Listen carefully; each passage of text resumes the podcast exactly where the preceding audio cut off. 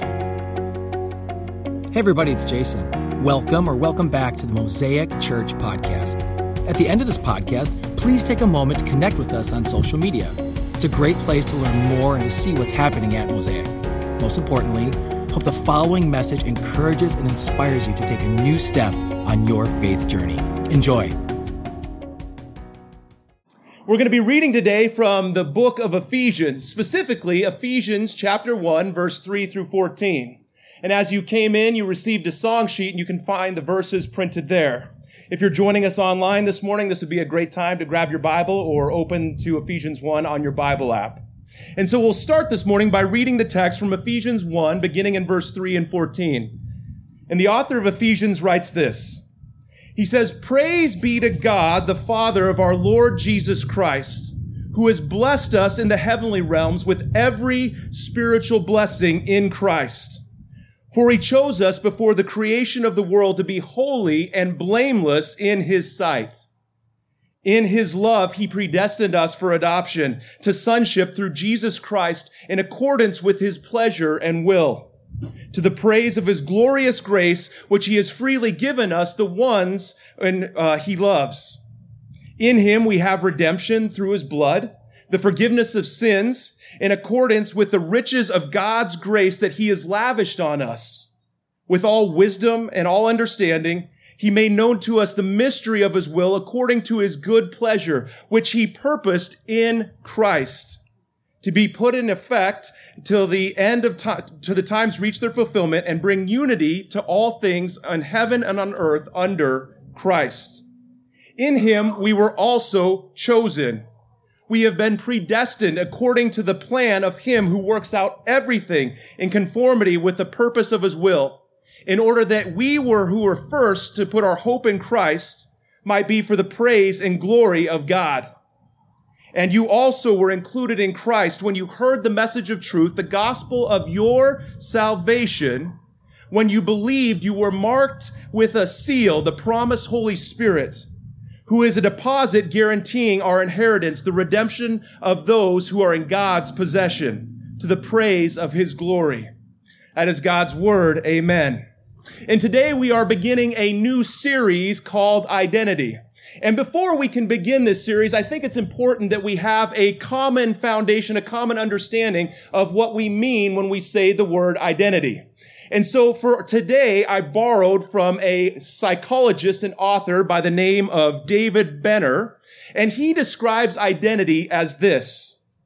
Identity is who we experience ourselves to be. It is the I that each of us carries within. And so this series on identity is meant to both challenge as well as remind us that our identity as followers of Jesus is to be found in Christ alone. And the topic of identity is one of those unique human conditions that every one of us sitting here, indeed every human who has ever lived, can identify with. Because the truth is that everyone here finds their identity in either someone or something. And I am no exception to that rule. Much like you, when I was younger, I began at a very early age to try and find my identity. In upper elementary, I was what you might call a little bit of a late bloomer. While some of my other peers and friends were beginning to take interest in sports and the opposite sex, my friends and I were wholly engrossed in the world of the Teenage Mutant Ninja Turtles. We loved the turtles, and that is a phase that my wife and my parents will probably still tell you that I have yet to grow out of. But here's the thing. I was specifically enamored with a 12 foot Cajun speaking mutant crocodile by the name of Leatherhood, Leatherhead. And I actually ended up adopting the persona of this character as my identity because I was bullied so much in school. I believed that like in the comics where Leatherhead was so strong and so ferocious that even the turtles wouldn't mess with him, that if other people identified me as Leatherhead, they wouldn't mess with me either. And it went so far that I would actually walk around school trying to speak in a Cajun accent. And at one point, I actually asked my friends to start calling me Leatherhead. Now, I know what you're thinking. This does not give you license to start calling me Pastor Leatherhead. Okay? I was a weird kid. I understand that. But that identity worked for me until it didn't. One day during recess, while our friends were being bullied by our classmates, I decided that this was the time that I was going to flex my new identity as Leatherhead. And so I summoned all the strength that I could in my little being so that I could approach the ringleader of this group. And in my best Cajun accent, I indignantly said, and I'm going to try to do this without laughing. I indignantly looked him in the eyes and I said, my, my name is Leatherhead. You better not mess with me. and I, now, it was a bold move but it was a bold move that was about 30 years ahead of its time because I think if I were to identify as a mutant crocodile in 2021, it would probably be applauded by most people. But this was the 90s, folks. And as opposed to celebrating my newfound orientation, the bully decided that his best response was to haul off and punch me. And in an instant, my identity came crashing down around me. And the truth is that I'm happy to report as I've gotten older, I've stopped seeking my identity in fictional mutant creatures. It didn't stop me from seeking my identity in external things. When I got into high school, I found my identity in partying. And that worked for me until it didn't. When I got into college, I found my identity in religion. And that identity worked for me until it didn't. And since then, I've tried to find myself over and over again in my relationships, in my careers, in the approval of others, and at times even in material possessions. And one after the other, just like Leatherhead, every one of those external things failed to give me a true sense of who I am. And the truth is this morning, church, that I still struggle. I've struggled and I still struggle to this day at times with rooting my identity in external things that fail me. And I would bet, knowing that all of us wrestle with identity in some way, shape, or form, that there are those of you here that have also could say, I've placed my identity in external things and at times those things have failed me. For some of us here, maybe that external thing has been a failure that's happened in your life a past mistake can easily become our present identity in the future. Maybe it's a broken relationship where your identity has become cloaked in I am unlovable. Maybe instead of a relationship, maybe it's a missed opportunity in life.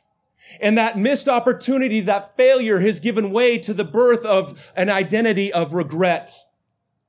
Maybe for others here, We've experienced an ongoing brokenness in our lives that we can't overcome in the form of either an addiction or a behavior. And so instead of uh, wrapping ourselves in identity of victory, we clothe our identity in shame and guilt. I think every one of us here could probably point to something in our lives where a failure has created an identity within our, ourselves. And it's not only just failures. A lot of us oftentimes will also anchor our identity in words. And how many of us know that both positive and negative words can have a big impact on how we see ourselves? The right words at the right time by the right person can send our identity soaring. But what happens when we don't receive those words of affirmation for our identity? And conversely, the opposite, opposite is also true those negative words that we receive from others can impact how we see ourselves. And the weight of those words can be made even more painful when they become from a source that we trust, like a parent, like a close friend, or like a pastor who makes fun of the Cubs. We can have those burdens in our lives that we carry. those, those words are like barbs on a fish hook that can embed themselves deep into our soul to become part of who we are. Words have the power to shape us. And then perhaps there are those of you here who are like me, that you felt the pressure to try and define yourself through your job, your financial successes, Maybe you're a teenager and it's through your grades or through your appearance or some other way that you've used to define your significance. But again, the question remains, what happens to your identity when you're laid off from your job? What happens to your identity when a friend of yours moves into a bigger house down the street? What happens to your identity when a coworker seems to be living their perfect Instagram life on social media? In those circumstances, where the, our foundation is built on those external things, we get shaken and rocked back and forth, resulting in us hustling from one thing to the next, looking for the next thing or the next person that we can find our identity in. And that stable sense of self struggles to ever fully exist when we place our identity in external things. Because the truth is our circumstances change, don't they? And as our circumstances change, so too does our identity have to shift with it. Church, we receive an overwhelming amount of information and messages telling us how we should identify, who we should be identified by, how we should define ourselves. But the truth is, and the question for you this morning is what would it look like, church, to find our stable sense of self apart from a relationship, apart from a success, apart from a failure. This morning, church, I want to ask you, what would it look like to find your identity based solely in the way that God sees you? Because here is the truth that I want to give you this morning is that I think God and all his infinite wisdom must have known that as human beings, flawed as we are, that we would struggle with at times this idea of identity. Because over and over again throughout the course of scripture, God identifies where and how we can find a lasting source of identity. And specifically in the book of Ephesians, it's one of the richest passages in the entirety of scripture about what our identity is supposed to look like. So let's once again turn back to the book of Ephesians. You can turn to your notes on your page and see what God has to say about our identity. The book of Ephesians is a unique book when compared to other books in the New Testament. Because the book of Ephesians, in its uh, bulk of its parts, is more descriptive than it is prescriptive. Thank you, sir. Um, and that simply means that the author of Ephesians tends to focus more on describing the great doctrines and truths and themes of our Christianity rather than prescribing commands as to how we're supposed to live. But what the author espouses, these truths of Ephesians, they are more than just deep, heady theological concepts. They are foundational truths that have the power to shape our identity. But unless we take time to understand what those truths are and how they operate, we have little use or ability to utilize them in our lives and even more so in our identity. And in that way, these truths from Ephesians function much like natural laws in that they don't, they operate regardless of how you might feel in the moment. They aren't, they are impersonal in that respect. And so, for example, some of you have been over here helping at 206. I have as well. And as I've been working over here at 206, I have learned that electricity follows a very specific pattern and doesn't care how I think about it or what I think it should do. And that can be a very shocking experience, quite literally, pun intended. As I found out on our first day of renovation when I almost killed Ben Peterson because I failed to turn off the electricity properly. Ben, I'm sorry. But the truth is, is that electricity does not, is not impressed in the slightest by my position as a pastor at Mosaic Church. Electricity does not hesitate to retaliate if I violate any of its laws. It is my job to understand how it works and to utilize that if I choose. And the same is true of these foundational truths that we find in Ephesians when it comes to our identity. We have to know how, what they are and how they work in order to utilize them in our faith. So how does the author of Ephesians say that these powerful truths can be turned on in our identity and in our lives? He writes that these truths functionally operate on two key words that he says over and over and over again in the scriptures. And those two words are in Christ. In Christ. And when he says that, he means that these words, that every doctrinal truth that he is espousing in Ephesians 1 is built upon the foundational reality of someone being found in Christ. And that term in Christ is a term that the author uses to describe somebody who has come to a place of believing and receiving Jesus in their lives. That's what it means to be in Christ. So then to be in Christ is to be placed in a position where these powerful truths that he's about to talk about can impact our identity. And conversely, just like electricity, these truths cannot and will not operate outside of the law of being in Christ. You can't will them into existence. You certainly can't um, earn them and you can't buy them. They are available only to those who are found in Christ, those who have committed to following after Jesus. So we might begin by saying that our identity starts with Christ. And beginning in verse 5, the author of Ephesians sets forth to expound upon these truths when he writes this. In love, he predestined us for adoption to sonship through Jesus Christ in accordance with his pleasure and will to the praise of his glorious grace, which he has freely given us in the one he loves. Now, that's quite a mouthful, but let me unpack what the author is saying here. Author of Ephesians is saying this, that God literally loves you so much that from the very beginning of time, before time was even created, God had planned and desired that all of humanity could be adopted into his family through the life, death, and resurrection of Jesus. Church, don't gloss over that this morning. Stop with me and sit on that and think about that for a moment. Before God created the cosmos, before God spoke creation into existence, you, you sitting here at 206 Slinger were on the creator's mind. Before God allowed you to breathe a breath in this world, God was planning to have you adopted into his family through Jesus Christ. And this doctrine of adoption in Christianity is mind-blowing truth, but it also has huge impl- implications for our identity as well. Especially when we stop for a moment and consider the cultural context of adoption in first century Rome, which is when Ephesians was written. You see, in the Roman world, adoption was a common and regular practice.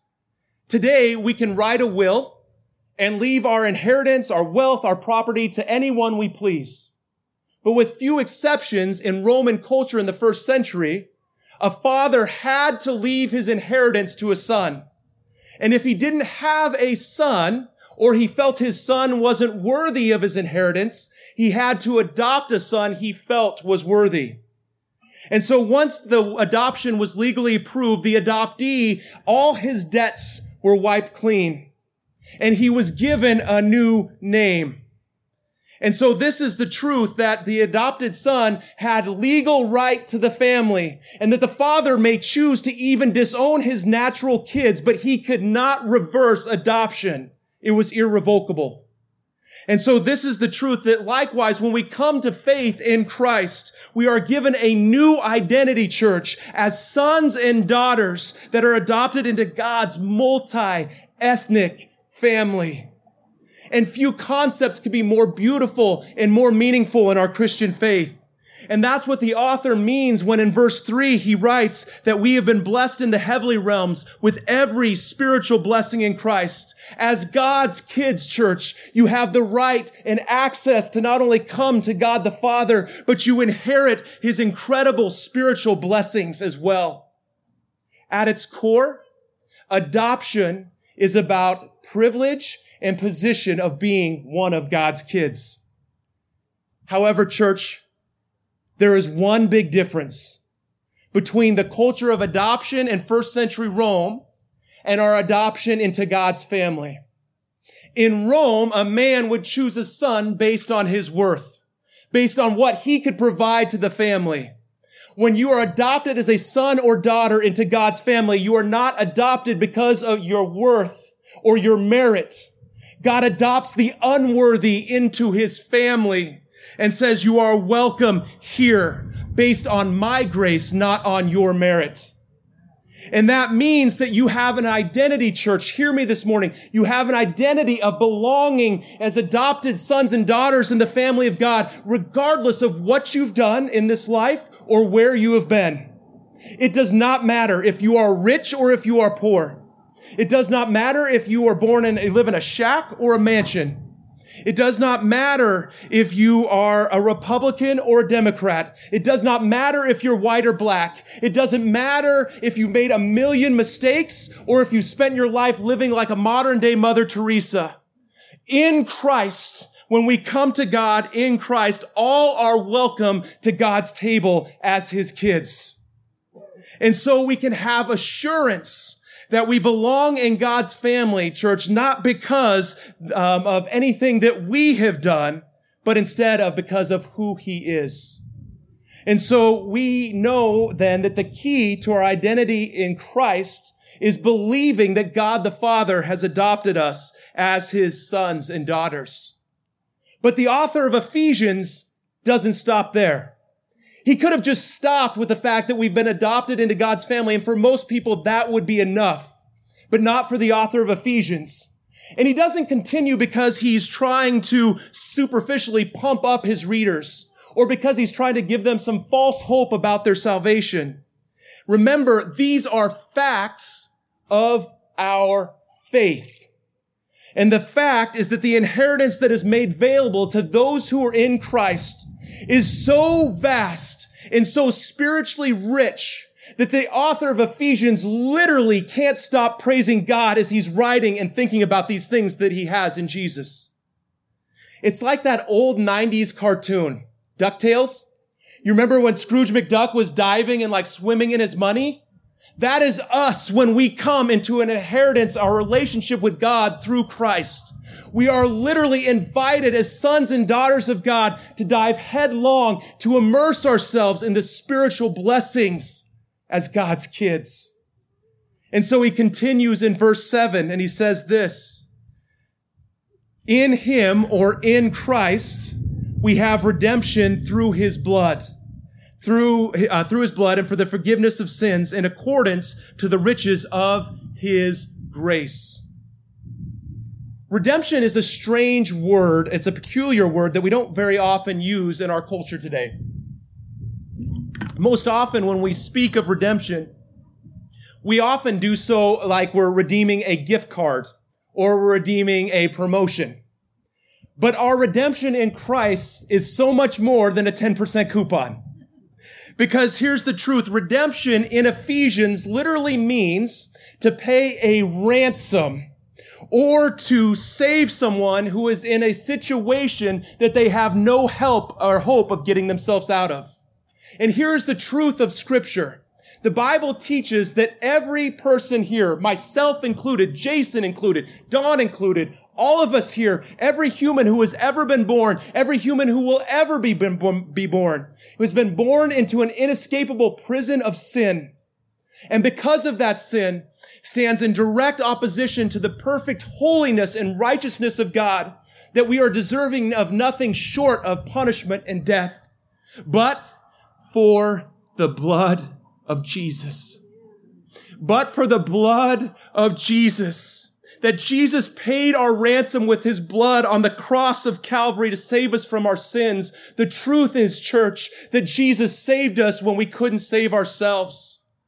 And friends, listen to me this morning because this spiritual truth about Jesus redeeming us has huge implications on our identity in Christ because it means that you, church, that me, that everyone who comes into Christ is redeemed. Think about that for a moment. Again, don't allow this moment to just pass you by. You are the redeemed. That means that God the Father loved you so much that he literally stopped at nothing, including death on a cross, in order that he might save you and have relationship with you. So church this morning, and this breaks my heart, and Jason I know, and Robin knows this as well, that we hear youth that talk about my life is worthless, I, I, my life has no value, and I know all of us get in those different places where we feel that from time to time, but let me tell you this morning, church, don't you dare tell me that your life does not have value. Don't you dare tell me that your life is worthless. Because we cost God everything. And God, in his infinite love for humanity, gladly paid the price of our ransom so that we might be saved. You are the redeemed church. And we find that the key to knowing then our identity in Christ is not only knowing that God the Father has adopted us as his sons, but that we also have been saved by God the Son. And so finally we come to the close of our text. And the author of Ephesians wants to reveal one more truth that will offer us a lasting assurance about our identity in Christ.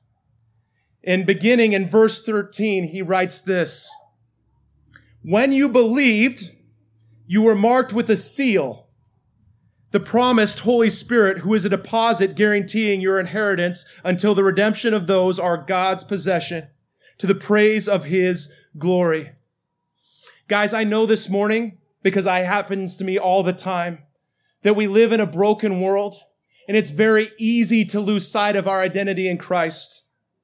Our mistakes and yes, even sometimes our successes can cause us to turn our eyes away from Jesus and to forget in a moment that we are adopted into God's family. When we experience heartbreak, when we experience incredible injustice in our world, it is easy to forget that we are the redeemed.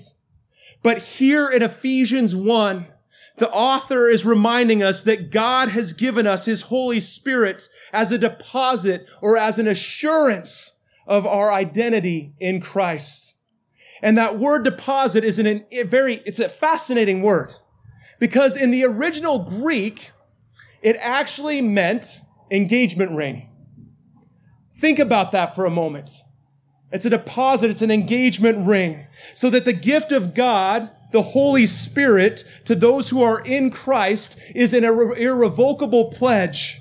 A divine engagement ring on our spiritual finger that assures us that we forever belong to Jesus, not only now in the present, but that one day we will have a certainty that we will stand before Him in eternity as well. When Beyonce said, if you liked it, you should have put a ring on it, God said, I did in the form of the Holy Spirit.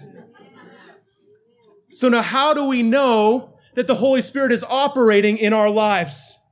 How do we know that the Holy Spirit is moving and working in us? Let me ask you this question today, church. Over this past week, have you felt a temptation? Have you felt a temptation to do something you knew might be wrong or say or do something wrong? I have.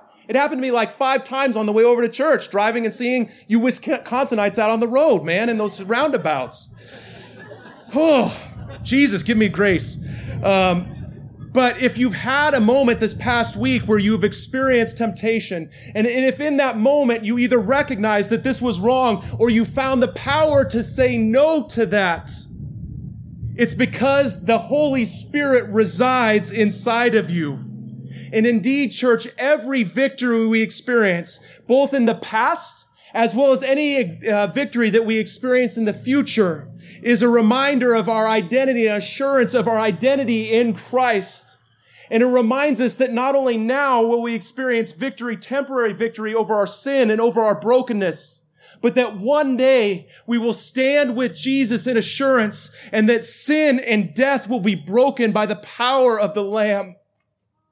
And so we find our identity in knowing that God has adopted us, that God the Son, Jesus, has saved us, and that God the Spirit has assured us. And so in explaining these great truths of the Christian faith, the author of Ephesians also sheds light on the new identity that we receive when we come into a relationship with Jesus. And according to Ephesians 1, we have been blessed with every spiritual blessing. It says in Ephesians 1 that we have been chosen. We have been adopted. We have been forgiven.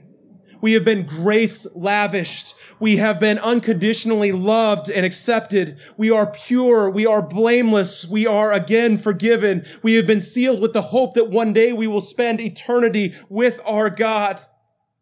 And when we are in Christ, these truths of our identity that can never be altered by anything that we do or say, that is who you are. You are adopted. You are the redeemed. You are in Christ. And so the key to knowing our identity is believing that God the Father has adopted us, that God the Son has saved us, and that the Holy Spirit assures us. Once again, thank you so much for listening. If you live in Southeast Wisconsin, we would love to connect with you at our weekend gathering. For service time, directions, and to learn more about our vision to ignite a movement of love that transforms our community and the world, visit us at mosaicwi.com.